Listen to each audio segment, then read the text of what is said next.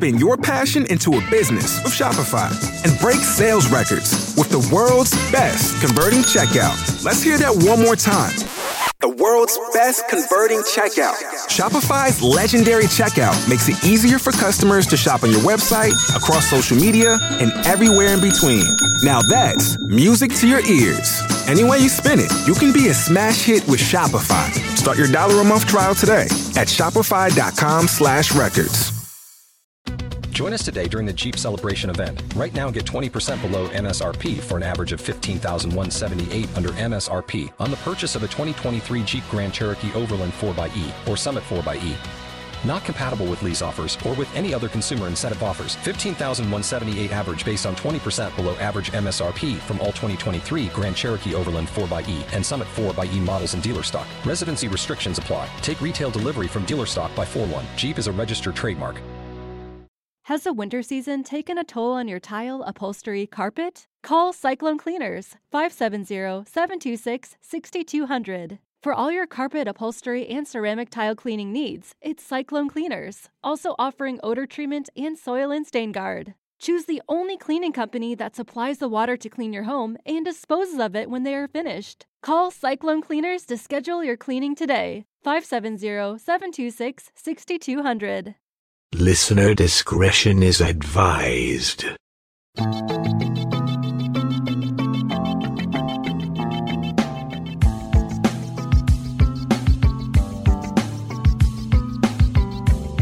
True crime can be strangely fascinating. This true crime is odd, macabre, and haunted. I'm Diane, your guide into the shadows. Welcome to Phantasmal Crime.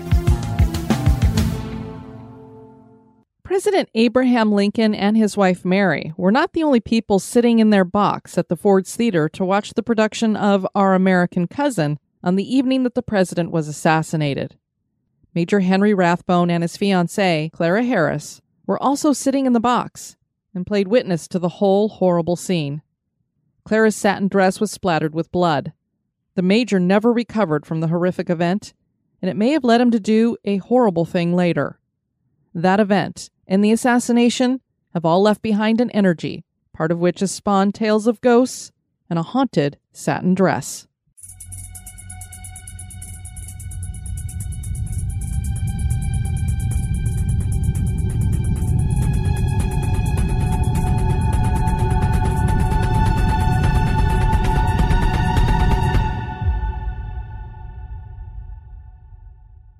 Henry Reed Rathbone was born in Albany, New York on July 1, 1837, to Jared and Pauline Rathbone.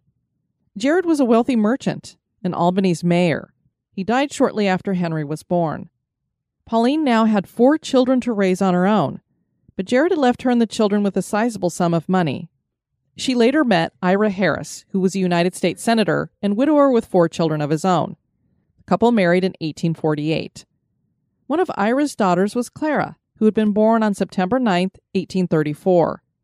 She and Henry grew very close and eventually fell in love. Henry asked her to marry him shortly before the Civil War broke out. He'd become a lawyer, but traded in his law books for a uniform, and he joined the Union Army. Henry became an officer in the 12th U.S. Infantry, and his first battles were southeast of Richmond in 1862. That fall, he fought in the bloodiest battle of the war at the Battle of Antietam, and then he moved on to the Battle of Fredericksburg, where he served on the staff of General Ambrose E. Burnside. By the end of the Civil War, he had attained the rank of major. While Henry had been fighting in the war, Clara had struck up a friendship with Mary Todd Lincoln. Clara had written in a letter of the friendship We have been constantly in the habit of driving and going to the opera and theater together. Washington, D.C. was jubilant with the ending of the war, and the nights were filled with parades and fireworks. Clara joined the Lincolns at the White House and watched as President Lincoln gave a speech to a large crowd outside. She wrote of the event After the speech was over, we went into Mr. Lincoln's room. He was lying on the sofa, quite exhausted, but he talked of the events of the past fortnight. And Mrs. Lincoln declared the last few days to have been the happiest of her life. The Lincolns decided they wanted to go see a new play in town on Good Friday, which was April 4th that year. The play was a comedy called Our American Cousin, and it was showing at Ford's Theater. Originally, the couple had invited General Ulysses S. Grant and his wife Julia to join them. Since the war had just ended, the Grants were anxious to get back to their children in New Jersey, so they declined. Mary Lincoln was relieved as she did not care much for Julia. The feeling was mutual, and more than likely the reason why the Grants declined the invite. The Lincolns then invited Henry and Clara to join them. The night of April 14th in 1865 was chilly and damp, melancholy, if you will. There was a foreboding in the air when the black presidential carriage pulled up to Senator Harris's house at 8:20 p.m. to pick up their guests. The play was already underway when the foursome arrived, and everything was halted as the orchestra played Hail to the Chief as the president made his way to the presidential box. He took a seat in a rather plush rocking chair that was nearest the box's door. Henry sat on a couch at the rear of the box, and Clara and Mary took seats side by side in the middle of the box. The group enjoyed themselves through the first two acts, unaware that earlier that morning, a Confederate sympathizer named John Wilkes Booth had written in his diary, Our cause being almost lost, something decisive and great must be done. At 10:13 p.m., during Act 3, Scene 2, Booth slipped in through a door to the box when the guard stepped away for a moment. He carried with him a loaded derringer and a bowie knife. An actor on stage named Harry Hawk had just delivered the comic line, You sockdologizing old man trap, which drew a riot of laughter. At that moment, Booth fired his gun at the back of Lincoln's head, and the laughter made it hard for anyone to hear the gunshot or Booth yell, Freedom.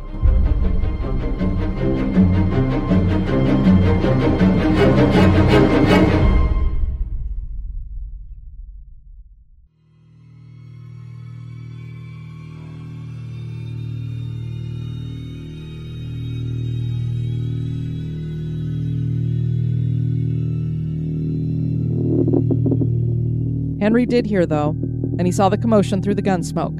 He leapt up and launched towards Booth, grabbing hold of him. The two men wrestled, and Booth managed to grab his knife and plunge it into Henry's arm. The strike hit him near his left armpit, piercing the bicep to the bone and nearly cutting two major blood vessels. The blow forced Henry to let go, but he managed to grasp a piece of Booth's clothing as he leapt from the box to the stage below. Henry yelled, Stop that man! The crowd was left in a state of shock and confusion, thinking that the scene before them was all part of the play. The presidential box was in chaos, and Clara's beautiful white satin dress was stained with blood, most of it Henry's. She screamed that the president had been shot, but doctors were hampered from entering as Booth had wedged a music stand against the door. The badly bleeding Henry managed to free the door as help rushed in, greeted by Mary, who was in hysterics.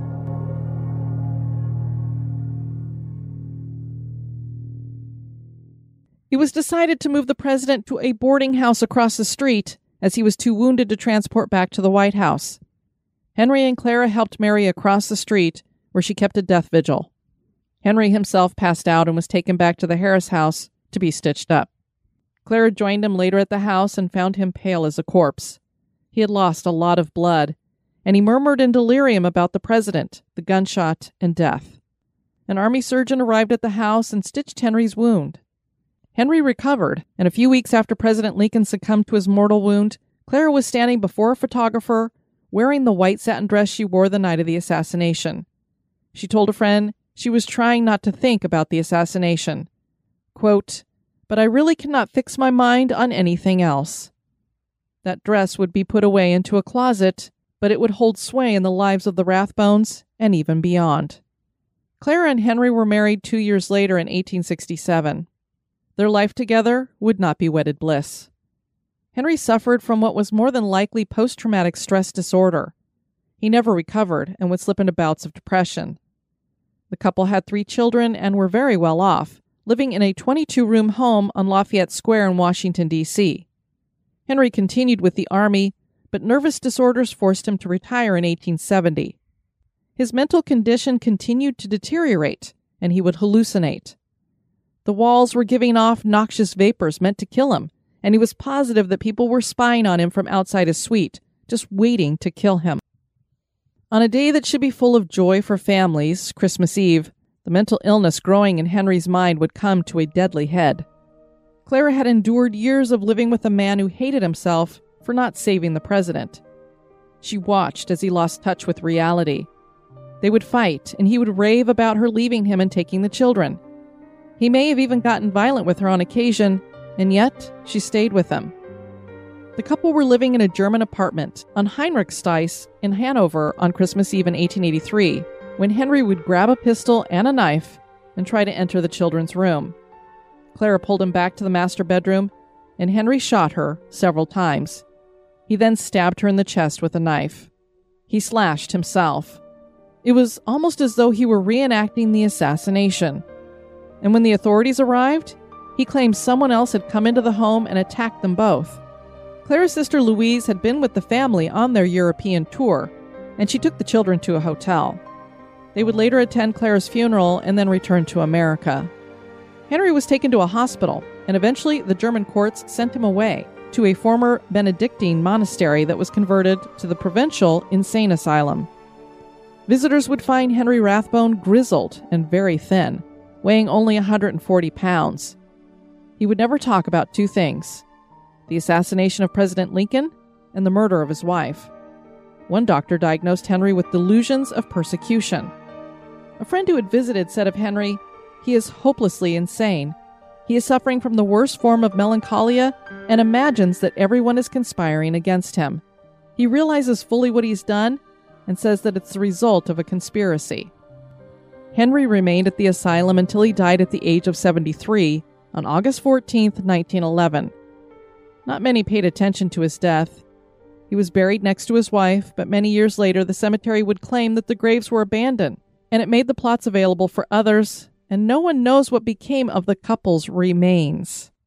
That to me is just utterly sad. How in the world do they not have their plots anymore? Or are they still there and just had somebody buried on top of them?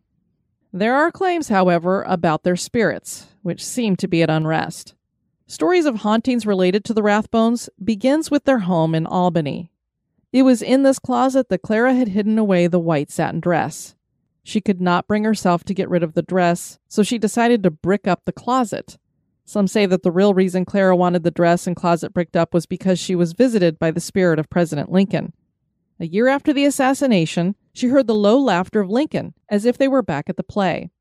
Perhaps it had just been a dream, but then the next year, a guest staying in the room heard the same disembodied laughter. People who lived in the house after the Rathbones claimed some bizarre happenings. A shot was heard ringing out at the closet on the anniversary of the assassination. The ghost of Lincoln was seen as well. A woman in blood soaked attire was seen as a sobbing apparition. In 1910, Henry Riggs Rathbone, the couple's son, broke down the brick wall at his family's summer home and burned the dress because he felt it had cursed his family. Louis C. Jones wrote the book Things That Go Bump in the Night. He grew up in Albany and shared a story in regards to the Rathbone residence. A family who were descendants of the family who occupied the house after the Rathbones moved out had one house guest that experienced this haunting. They were related to the then governor of Massachusetts. He was pondering a political problem while he visited them. A bill that had been passed in his state was causing a heated controversy. He was having trouble falling asleep, worried whether he should take the side that would be politically expedient for his career or do what he considered to be the right thing. He finally fell asleep to be awoken abruptly. There was someone in the room with him. He raised himself up on his elbow and saw the figure of Lincoln standing in the moonlight. Lincoln appeared to be calm and had an understanding smile upon his lips. He then just vanished. The governor turned to switch on the light, and a book of Lincoln's speeches fell to the floor. As he picked it up, he saw these words Hew honesty to the line, let the Lord take care of the chips. The governor stuck to his guns and supported the bill. He was reelected and went on to serve his state more ably than before. The family that lived in the house was skeptical about what he saw, but during a renovation in the bedroom he had stayed in, they found the tiny closet that had been closed off. In it was the dress with Lincoln's bloodstains. They sealed it back up. Rumors about ghosts in the house were so prevalent in Albany that in 1929, Mary Raymond Shipman Andrews wrote The White Satin Dress about the haunting events. As was mentioned, the remains of the Rathbones were removed from their graves, and no one knows what happened to them, but more than likely whatever happened was not respectful. This is why some believe that both of the Rathbone spirits are at unrest, Claire has been seen in the Albany home many times and may be the figure of the woman seen sobbing. The home on Lafayette Square scared neighbors after the death of Henry. They seemed to think that it held a curse that carried over from the assassination. Was there a web of fate that would entangle them too? There were claims that Henry's spirit had made his way back across the sea and returned to his former home. There were the screams in the night and the disembodied crying of a man. What happened to President Abraham Lincoln was tragic. Imagine how horrifying it would be to be a witness to such a troubling event in history. To have the very dress you are wearing be splattered with the blood of the president. Henry Rathbone may have already had mental illness as part of his genetic makeup, but the assassination of the president pushed him over an edge that sent him spiraling into a future event no one could imagine. Is it the tragedy involved here that has left so many of these spirits at unrest and connected to each other? Is the Albany home haunted? Do Lincoln, Henry, and Clara still wander the earth in the afterlife? That is for you to decide. Thanks so much for listening to History Goes Bumps Phantasmal Crime. If you'd like to share with us a haunted crime that you've heard about, please write us at historygoesbump at gmail.com. I've been your host, Diane. Join me on the next episode for another trip through the shadows. This has been a production of History Goes Bump podcast.